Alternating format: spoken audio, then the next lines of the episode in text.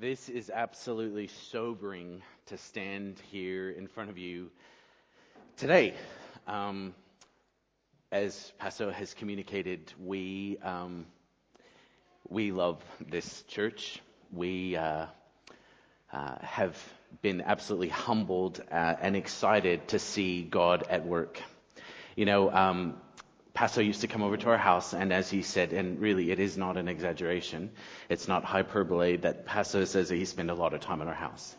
Uh, we uh, we spent many hours together, and uh, you know one of the significant things Pat, Meg and I knew Paso was having a good time when he would. is, does he still do that?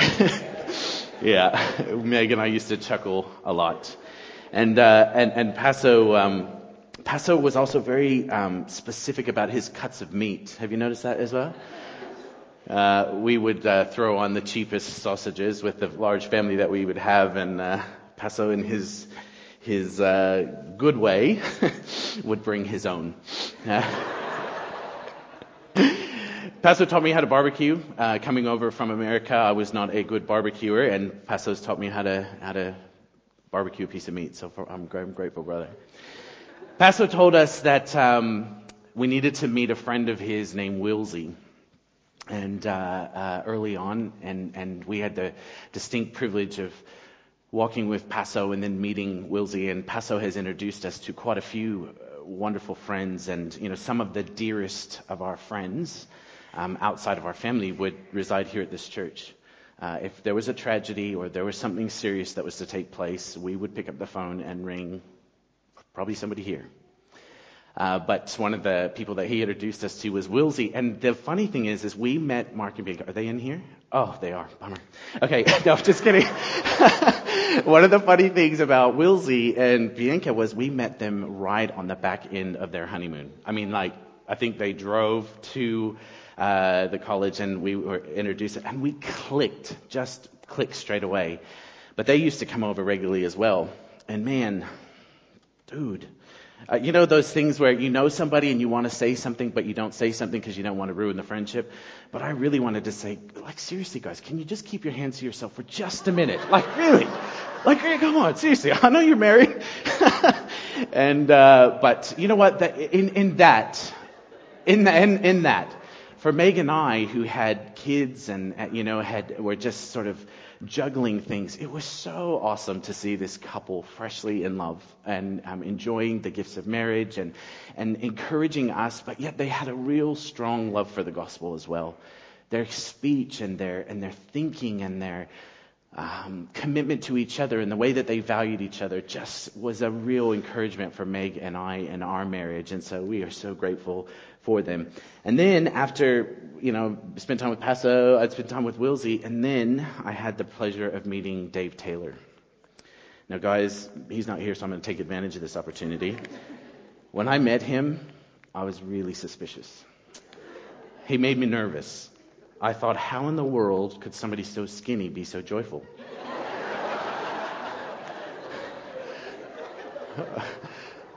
Seriously, like really, there's something wrong. But uh, as I got to know him, uh, man, that guy has the best sense of humor. And he can make anybody feel at ease. He has a real gift. And uh, meeting him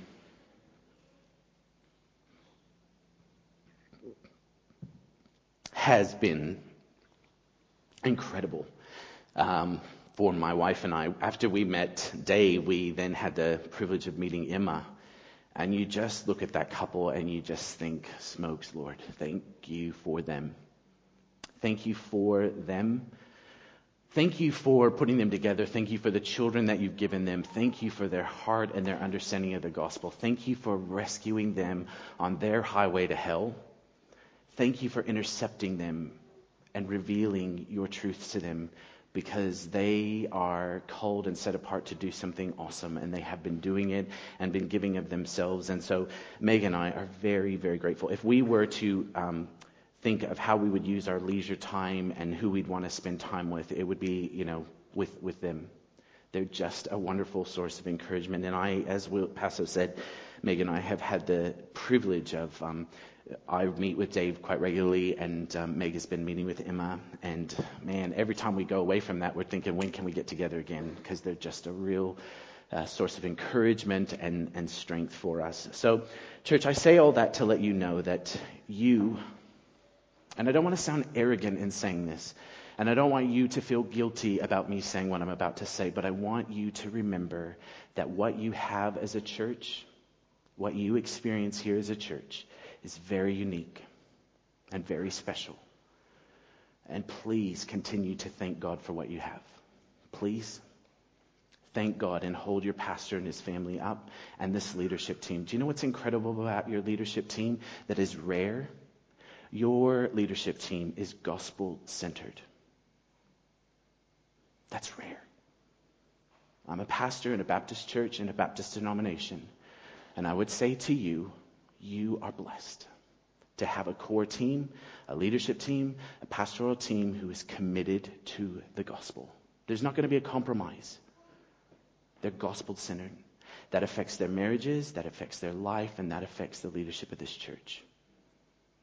Don't grow weary in praying for your church leadership.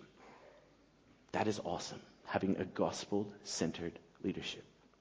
So, I want to encourage you to continue to put them before the Lord. Um, Jesse Finn would be a guy that, um, if God was to give us another child, we would take Jesse.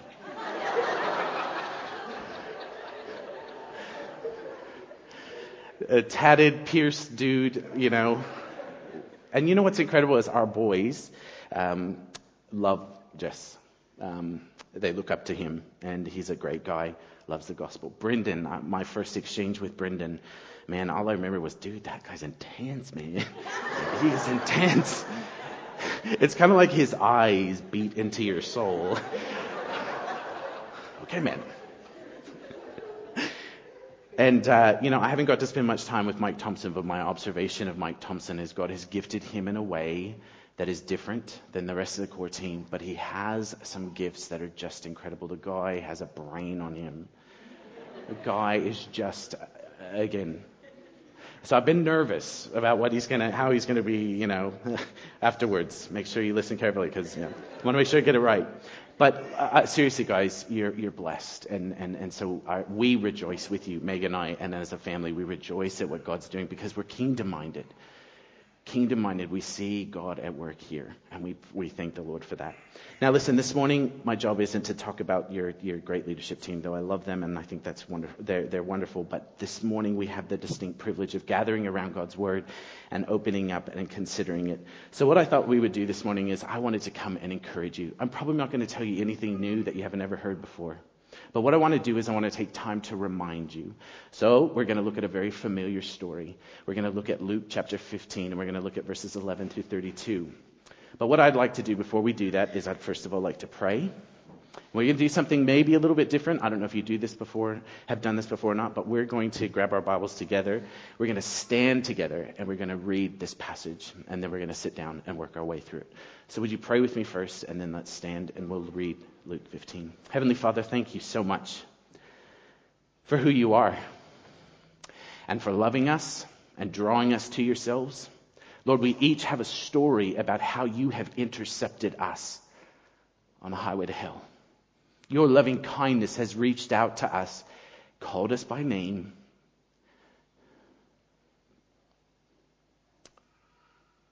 called us your child, made us co heirs with Christ. That is scandalous. But we thank you for it. Lord, we desire that others would know this truth. And we pray this morning that as we review this story, we would once again be reminded of what causes you great joy and great delight. Be with us, I pray, in Jesus' name. Amen. Take your Bibles and turn to Luke chapter 15, and we're going to start at verse 1, but we're not going to read the whole chapter. But would you stand with me?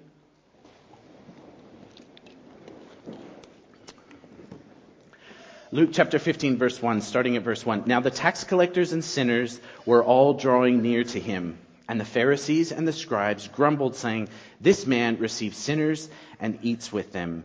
So he told them a parable. Now jump down to verse 11. And he said there was a man who had two sons. And the younger of them said to his father, Father, Give me the share of property that is coming to me. And he divided his property between them. Not many days later, the younger son gathered all that he had, took a journey into a far country, and there he squandered his property in reckless living. And then he had spent everything, and when he had spent everything, excuse me, a severe famine arose in that country, and he began to be in need. So he went and hired himself out to one of the citizens of that country, who sent him into his fields to feed pigs. And he was longing to be fed with the pods that the pigs ate, and no one gave him anything. But when he came to himself, he said, How many of my father's hired servants have more than enough bread, but I perish here with hunger? I will arise and I'll go to my father and I'll say to him, Father, I've sinned against heaven and before you. I'm no longer worthy to be called your son. Treat me as one of your hired servants. And he arose and he came to his father.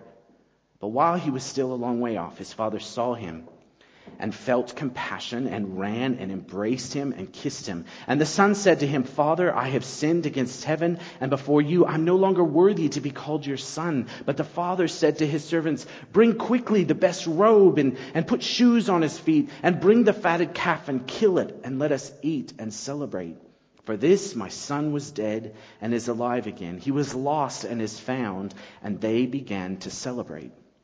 Now, this older son, his older son, was in the field, and as he came and drew near to the house, he heard music and dancing, and he called one of the servants and asked what these things meant. And he said to him, Your brother has come, and your father has killed the fattened calf, because he has received him back safe and sound. But he was angry, and he refused to go in. His father came out and entreated him. But he answered his father, Look, these many years I've served you, and I never disobeyed your command, yet you never gave me a young goat that I might celebrate with my friends. But when this son of yours came, who has devoured your property with prostitutes, you killed the fatted calf for him. And he said to him, Son, you're always with me, and all that is mine is yours. It was fitting to celebrate and be glad, for this your brother was dead and is alive he was lost and is found. Why don't you take your seats?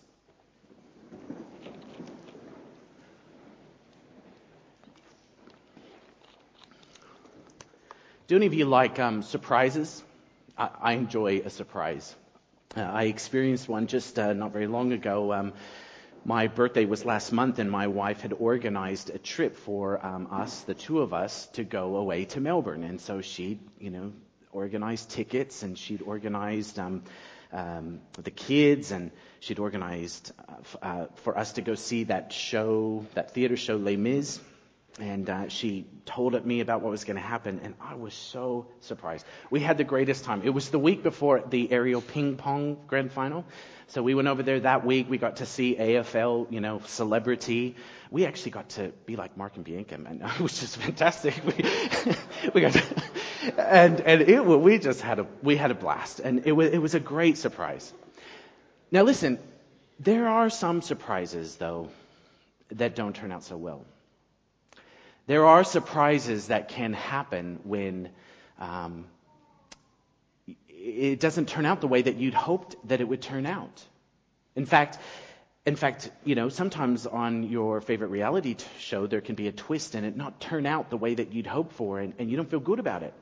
Uh, it can be that your football team loses in the last two seconds of the, of the game. Uh, it could be that um, uh, you show up for work to find out that you won't have a job because the company's downsizing. It could be that you go to the doctor and get the test results back, and you actually find out that you are going to face you're facing terminal illness. Surprises are good, and surprises are bad.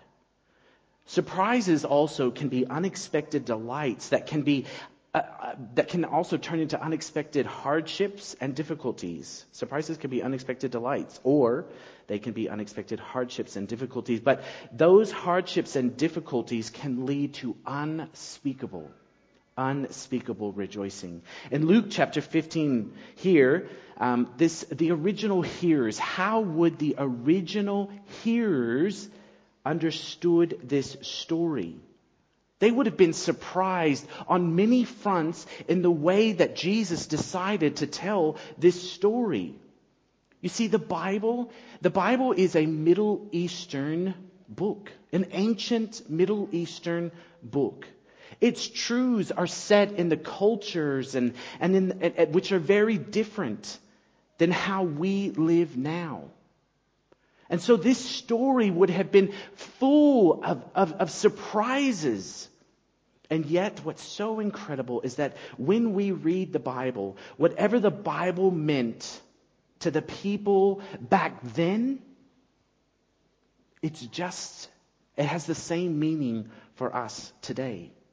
You know, reading scripture today in our personal quiet times, it can be done quite quickly. We can just kind of rush through things and not pick up on, on the settings or the, or the history.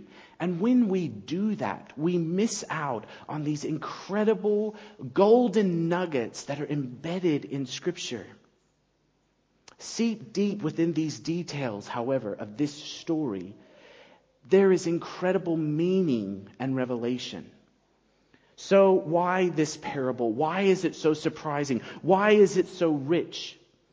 It's because these Middle Eastern pedant, peasants have cultural convictions that we today in 2014 Sydney, Australia, we don't have these same convictions. We don't have these same um, commitments or attitudes. So as Jesus tells the last of these three parables of lost items, we begin to see how this story is full of twists and turns and unexpected outcomes.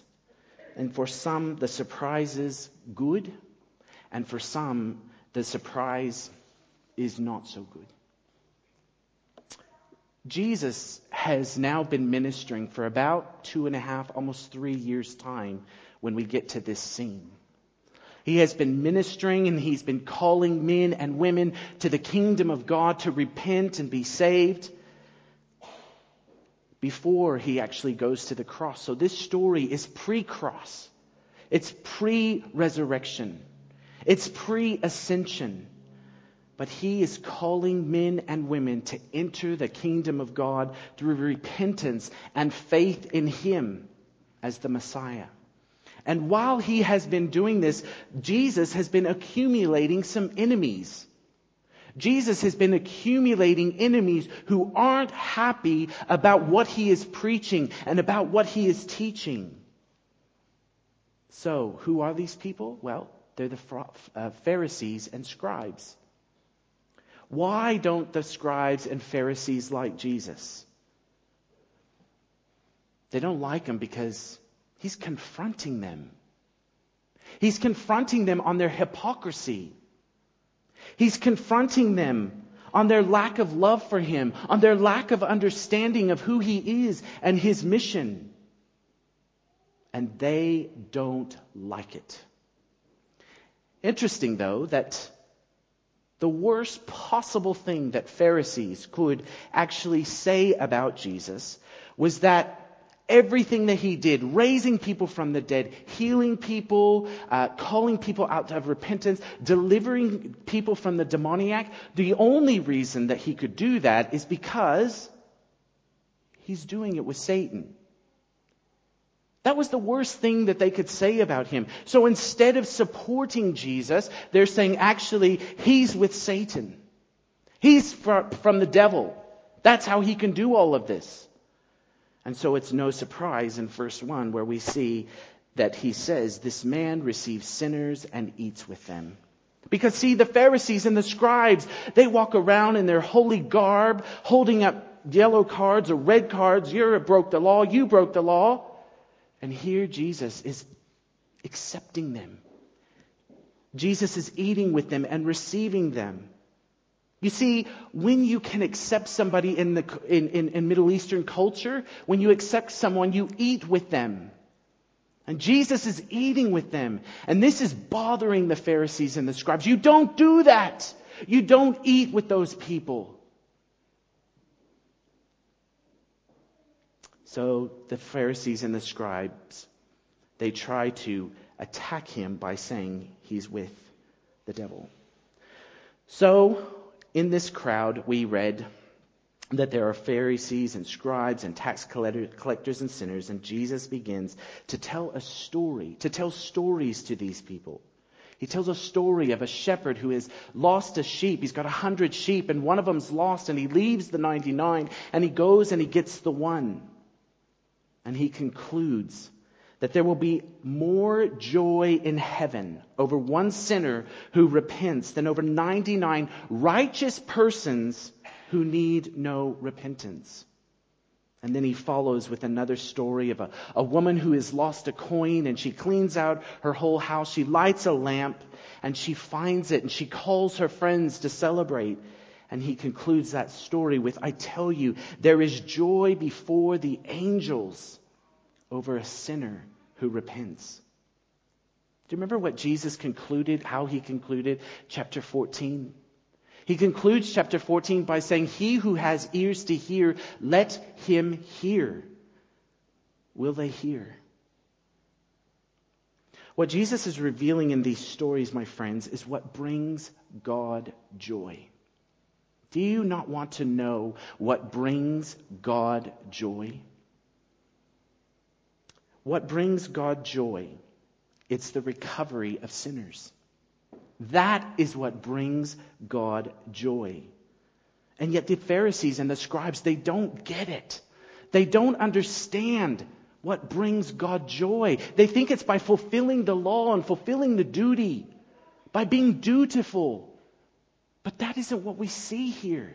We don't see that in the story. This is not what Jesus is revealing in the story of God.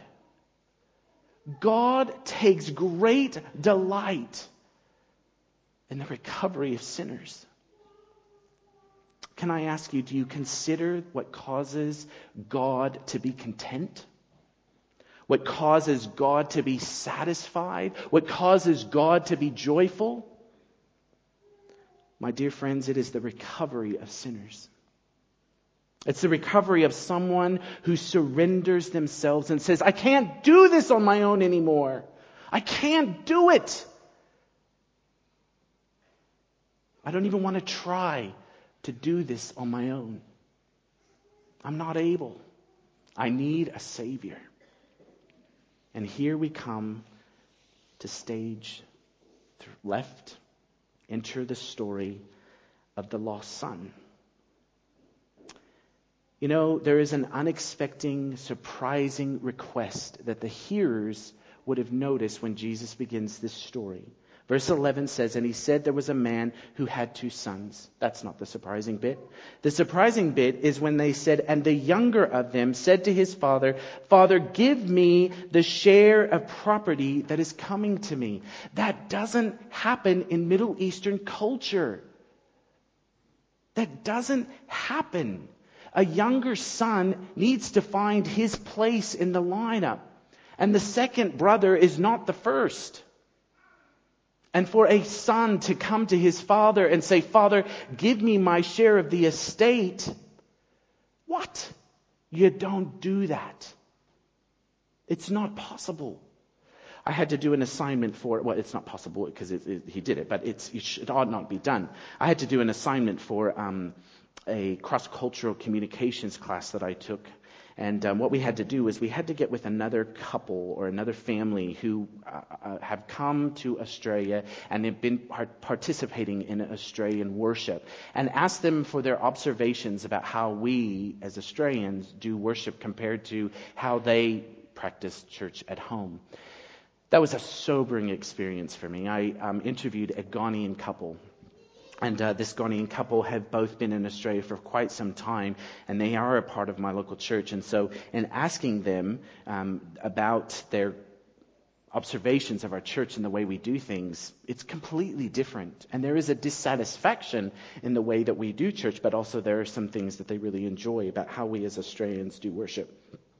But in asking them this, one of the things that we began talking about is just culturally how they do things and the importance of family. Like the way that they spoke of their parents was with the greatest of honor.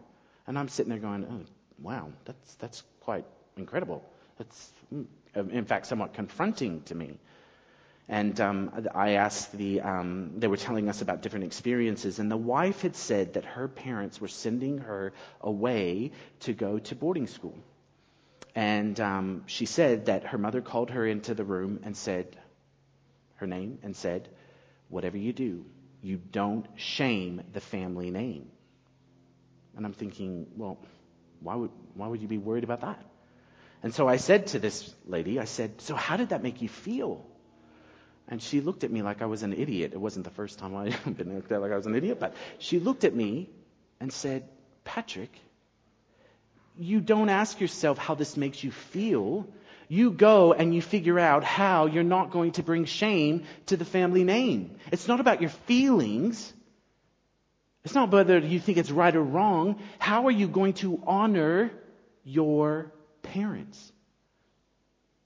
Here, the son is actually dishonoring his father in indescribable ways. And the Pharisees and the Sadducees who are listening to this story, as well as the tax collectors and the sinners are listening to this story, they can both relate to it because some of them have dishonored their family name and some of them know that you ought not dishonor your family name. And there is a consequence for dishonoring your family name. So what is the father going to do? Well, what does it say?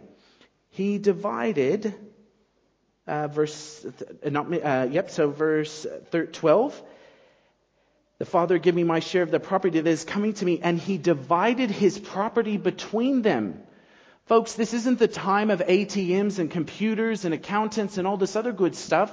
Like, he had to go and divide what his son was asking for. And what his son is actually asking for isn't money. The son is asking for the buildings, for the cattle, for all the things that are going to give him the cash that he needs so that he can go and do what he wants to do. And the father does it. What? That's ludicrous. Why would the father divide up the estate? Well, he does. And not many days later, the younger son gathered all that he had and took a journey into a far country where he squandered this property in reckless living.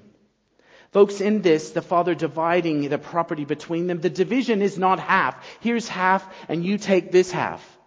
That wasn't the way it worked. The oldest son got a bigger portion. And to be honest, what you might not know about the Middle Eastern culture is any father at any stage could give his child anything that he wants to. And he could say, so Paso's dad could say to him, Paso, I'm going to give you this. This is going to be yours. And he's 12 years old. He's still living under his father's roof. Paso then knows that that property is mine and he will work and tend and build that up. The father, that's Paso's. It's his.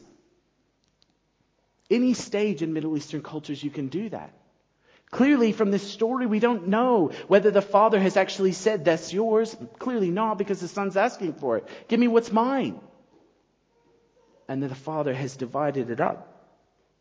When he had to divide it up, he basically had to gather money so that he could leave. He had to have time to see if he could sell it off so that he could get the resources that he needed to go away and he squandered his property in reckless living. Well, the Pharisees and the scribes right there would be thinking, yeah, that's no joke. Of course he would have squandered his, his, uh, all of everything that he had on reckless living. He got rid of all that he had to fulfill the desires in his heart. And when he had spent everything, a severe famine arose in the country and he began to be in need. Isn't that just the way that it is sometimes? Isn't it the way that it is sometimes where we exhaust everything? We exhaust all that we have. We get what we want. We run away as far as we can, and we're left with nothing. We've run to a far country, and then something happens. A crisis happens and he begins to be in need. But you know what? Instead of running back to dad, he does something even worse. After the shame that he's already caused his dad, dividing the estate, shaming his father, he now begins to be in need. And so he went and hires himself out to one of the citizens of that country. Okay, now, he's a Jew. He's gone to Gentile territory. You don't do that. The Jews, before they came into, if they had to go and leave the place, before they came back in, they would take their garbs and they would shake it off to make sure they got all the Gentile filth off of them. And here this son is running and he's in need. And he hires himself out to a Gentile. But not just any Gentile. He hires himself out to someone who then sends him to feed the pigs. Can the picture get any worse that Jesus is describing of this lost son? Really? How much worse can it be? Shaming the father and now living with pigs, an unclean animal? They're unclean. This guy is completely unclean in everything, in every way, shape, and form. He was so hungry that he wanted to eat the food that the pigs are eating. Some commentarians think that, you know, actually, in fact, he was actually fighting the pigs. He was actually trying to fight the pigs off to get into the trough so that he could eat because he was in so much need. Now, I don't know if that's true. I wasn't there. But you know what? He was hungry. What would you do? It's a long walk home. No one gave him anything. And when he came to himself in that lowly, desperate place, he thinks, How many of my hired servants have more than enough bread, but I perish here with hunger? Can I tell you something right here? This is a description of the Father. He wanted to run away from his father and get as far away from his father. His request isn't necessarily just communicating, um, you know, uh, that I want to go live my life. He's saying, Dad, get out of my way. You're in my way. You're stopping me from doing what I want to do. So give me what I have so that I can go and do this. He's rejecting his father's love. He's rejecting being able to live in the, in, in, the pleasures of what his father has provided for him, and he wants to be on his own. But when he came to himself, he said, How many of my father's hired servants have more than enough bread? This dad was doing well, and he took very good care of his hired servants. But here the son says, I perish with hunger. So I know what I'll do. I'll arise and I'll go to my father and I'll say to him, Father, I have sinned against heaven. You know what? The Pharisees and the scribes would be going, yeah, that'd be right. You should be getting off your backside and going back and groveling to your parents or to your dad. You have done the wrong thing. Ah, that'd be right. Yep, you would go and blow everything.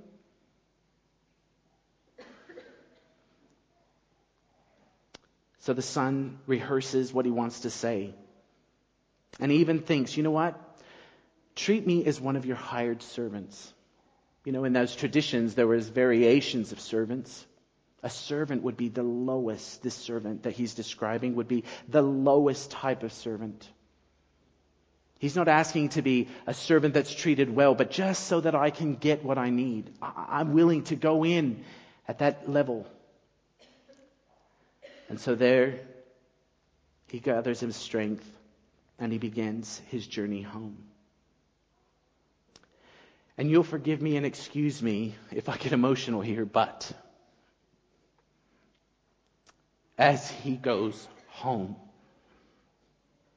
it says here that Jesus is described as Father as coming while he was still a long way off. His Father saw him and felt compassion. And he ran and he embraced him and kissed him. Friends, this right here would have been not what the Pharisees and the scribes and the religious leaders would have been accepting. But not only them, the sinners and the tax collectors would have known that this is not the way the Father would have responded. That's not culturally how you respond when your child has been this, this rebellious, this stubborn, this way. That is not how culturally you would accept a child back. What this verse 20 tells us is many things, but one of the things that it tells us is that the father saw him a long way off. You know, again, um, when a son would leave you in that way in the ancient Near Eastern times, you could, in some cases, actually have a burial and bury your son. So you're, you're acting as though he's dead. But this father clearly has been watching, hoping that in some way, somehow, his son would have returned to him. And so the son, he sees his son coming, and he does something that noblemen don't do. Noblemen don't run. They have dresses, dresses that go to the ground. He is a very important, stately nobleman. He would be well respected within the community. Now, look, from what I understand, for men who wear dresses, like, you can't run in dresses. There's a few reasons why you ought not run in dresses. Can you think of some? You don't want to show your legs. Do you know there are actually books on how men are supposed to wear dresses in ancient Middle Eastern times? There are rules and restrictions on how a man is supposed to walk around in a dress. And some of the things that you don't do is you don't show your legs. In fact, did you know that in the temples, when the um, when they were cutting the sacrifices, if they had to get to the altar, they weren't even allowed to pick up their dresses to step over the blood. They weren't able to lift up their dresses to get over a thorn bush. You weren't allowed to lift up your dress. But this father sees his son coming from a long way off and he runs. Now, the Greek word is he's running as if he's in an Olympic race. He is sprinting. Okay, so let's imagine running, sprinting. How high are you going to have to hike that thing up? What are you going to be exposing? Don't imagine it. But look, I mean, it's not pretty. The guy is sprinting to his son. That should not happen. And the Pharisees and the scribes would be hanging on what Jesus is saying, thinking, this father is not helping his son. This father is not giving this son the treatment that he deserves. But the father runs to this son a long way off. Why does he run? He runs because he wants to take the shame on. He wants the shame to be on him. He wants to get to his son before the rest of the community get to him and they shame him and they throw things at him and they smack him and they hurt him because they're upset that he shamed the father. What should happen is this son should crawl home and he should wait outside his father's window outside begging and pleading for his dad to accept him back. That's what should happen. But instead, the father hikes up his dress and sprints to his son and he covers him and embraces him and kisses and hugs.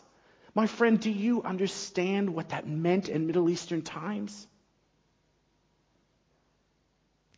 Full, complete reconciliation. Full and complete reconciliation. For the Pharisees and scribes, this is disgusting. This is not the way that things should be happening. Look with me at verse 20, uh, 20. And he, I want you to see this, and he arose and came to his father, but while he was still a long way off, his father saw him and felt compassion and ran and embraced and kissed him. Wait a minute. Where's the speech? Where's the speech that he rehearsed in the pig pen? The son hasn't had time to say, Dad, I'm sorry.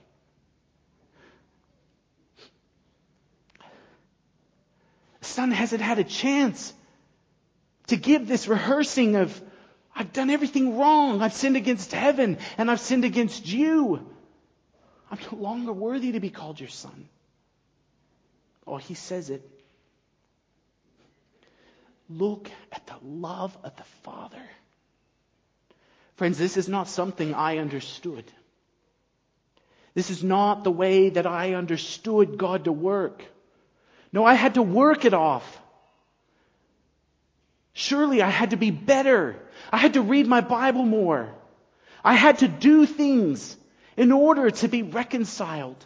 Here, the father is hugging and embracing and kissing his son and fully showing the community that my son is home and he is fully reconciled. And the son said to him, Father, I have sinned against heaven and before you, and I'm no longer worthy to be called your son.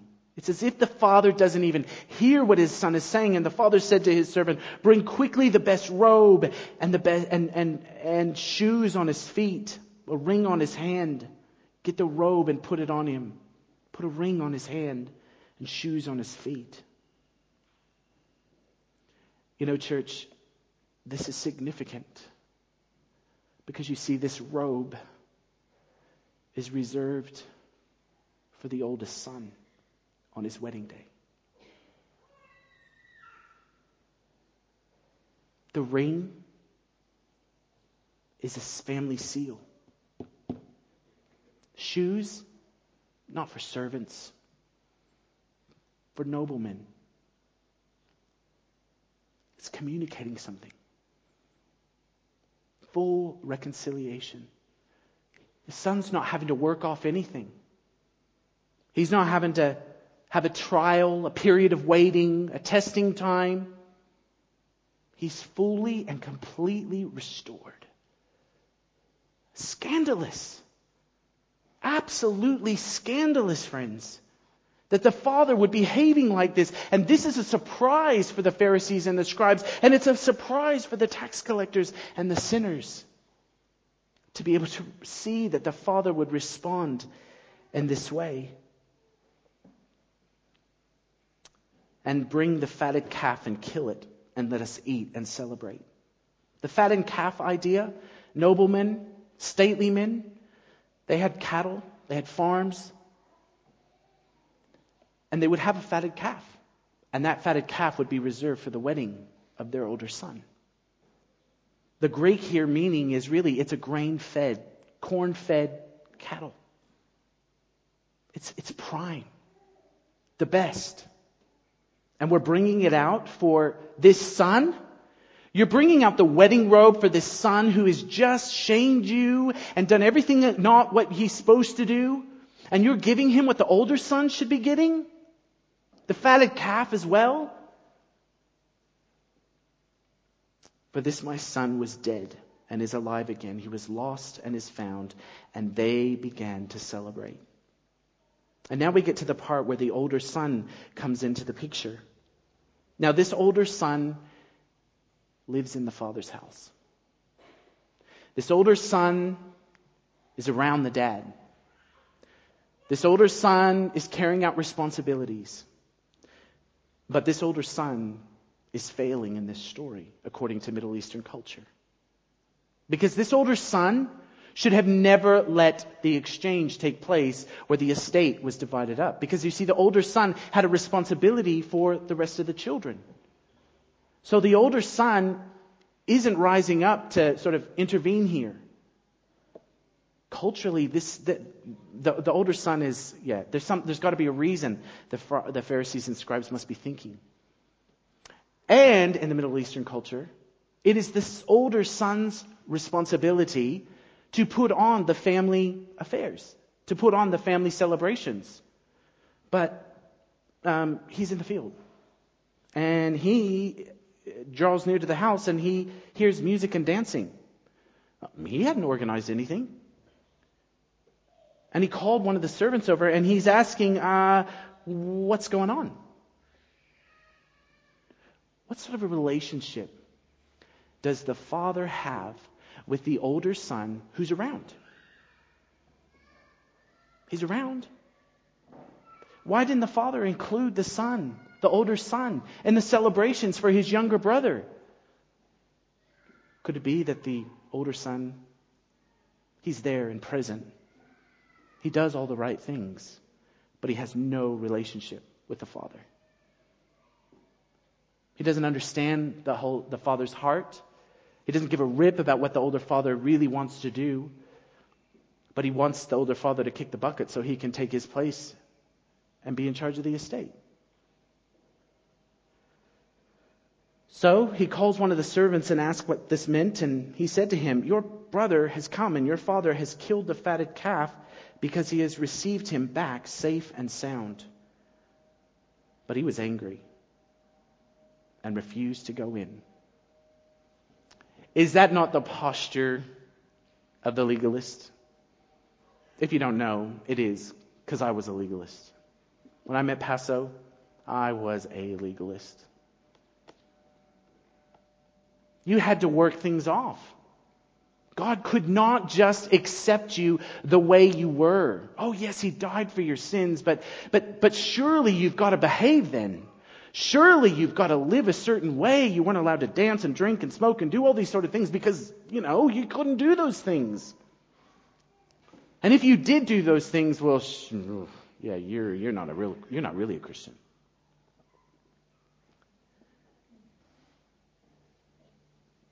The legalist gets angry.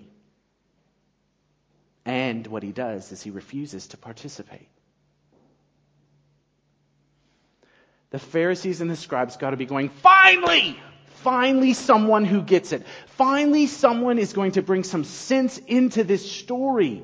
For goodness sake, the Father has been an absolute dropkick. How can He be so kind and so right? He's going against everything, every cultural behavior and attitude that we've set in place that was established. Finally, the Son's angry. Good, right the Pharisees must be thinking. And he's not going into the party. Good. He shouldn't go into the party. This son has come back and now the dad is using more resources of the older brother to celebrate the younger brother. No. That's wrong. That shouldn't be done. But he was angry and he refused to go in. And get this, guys. We can't miss this. Verse 28 his father came out and entreated him. Friends, that right there in Middle Eastern times is not on. You see, this celebration that's happening in the house, yeah, it's, it's about the son. But the celebration, the real celebration is for the dad. Because the dad is the one who's being celebrated. That he would show these acts of mercy. That he would be this kind. That he would restore full reconciliation to his son who doesn't deserve it. That's what this party is about. He's the guest of honor. And in Middle Eastern times, you don't lead the celebration and the anger and the way that their son's behaving because he's shaming the dad. Do you know what the dad had the right to do? The dad had the right to order his son to be beat. Taken out the front and beat by the community because he shamed his dad. But instead, we read that God, the Father, well, the Father leaves the party to entreat of his son. What? Guys, do you see how, how, how Jesus went? Uh, uh, God, you know, this father in this story, he runs out to grab his son, to embrace him and kiss him. He's come home, he's lost and he's found. See how the father acted there? Have you seen how the father acted with the hypocrite? With the legalist? He still takes the shame. He still goes out to the party and entreats, pleads, walks alongside of his son and says, Son.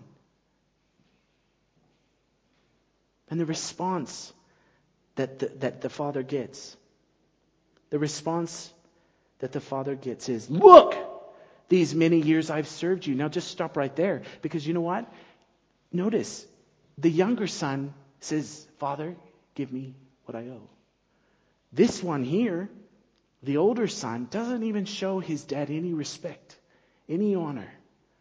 Give me. Look, these many years I've served you and I've never disobeyed you. The legalist rolls out. I used to say to Pastor, oh, I've done this and I've done that. Uh, that we roll out our accreditation. We roll out our accomplishments. We deserve it. We deserve entry into the kingdom of God because of look at all the things I did. These many years I've served you and I've never disobeyed your command, yet you never gave me a young, a young goat that I might celebrate with my friends. But then, but then, this son of yours comes who has devoured this property with prostitutes. Uh, isn't that like the legalist to hang out everybody else's dirty laundry and to call out their sin and to humiliate whatever? I mean, you could hear it. You can hear the way that the son said, and prostitutes. I mean, and you're going to kill the cat, fatted calf for him? And the father said to him, Son, you're always with me, and all that is mine is yours. Jesus is a master storyteller. He's drawn these Pharisees and scribes and tax collectors and sinners into this story. And this is the first time I think that the tax collectors and the scribes come face to face with who they are. Son, you're always with me. Pharisees and scribes, you're always with me. You're studying the law, you're rewriting it. And all that I'm writing about is yours. Will you come into the party? It's fitting to celebrate and be glad. For this your brother was dead and is alive. He was lost and is found.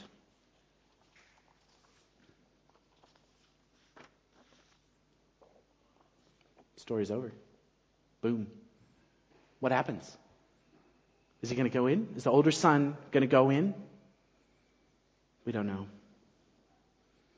But what we do know is that culturally, this father should have beaten both of his sons. But instead, what he does, instead, what he does is he takes their shame. He takes their shame and he goes after them. He takes their beating. He dies in their place. That's unexpected. That is surprising. It's lavish and it's generous.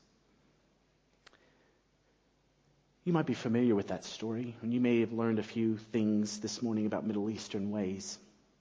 But this word is active and living and sharper than any two edged sword. But I want to ask you have you forgotten how lavish the Father's love is? Have you grown accustomed and, un- and just comfortable with His grace, or are you still surprised by His grace? Are you trying to work your way? You trying to work your way to please God and hoping that you'll get in a better position? Are you enforcing others to do things that aren't in God's word? Are you trying to erect walls? You got to do this, you got to do this, you got to be better, you got to be better. And yet that's not in Scripture. I love this parable. And I love it because it reminds me of who I am and who He is.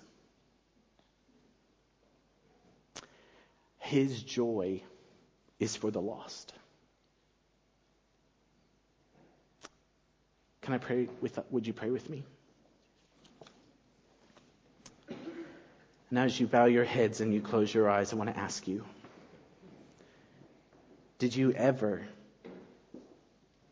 ever expect the Father to go to these lengths?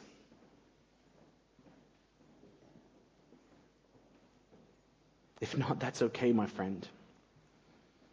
But this is what brings the Father joy.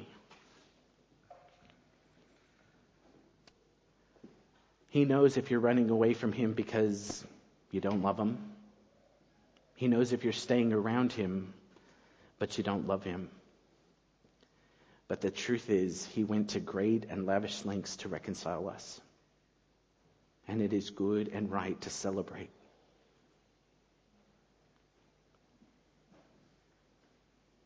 Heavenly Father, I thank you for this morning and your word. I thank you, Lord, for the example and the revelation of who you are in this story. You are a good father. You are the father in this story who loves the lost. You love the lost that are running hard and fast away from you. And you love the lost, the legalists and the hypocrites who are around. And everything that you have is for them. Lord, would you minister to us this morning as we consider the lost? Increase our love and our delight and our joy and seeing the lost come home. Use us, Lord, to testify of what you've done. In Jesus' name I pray.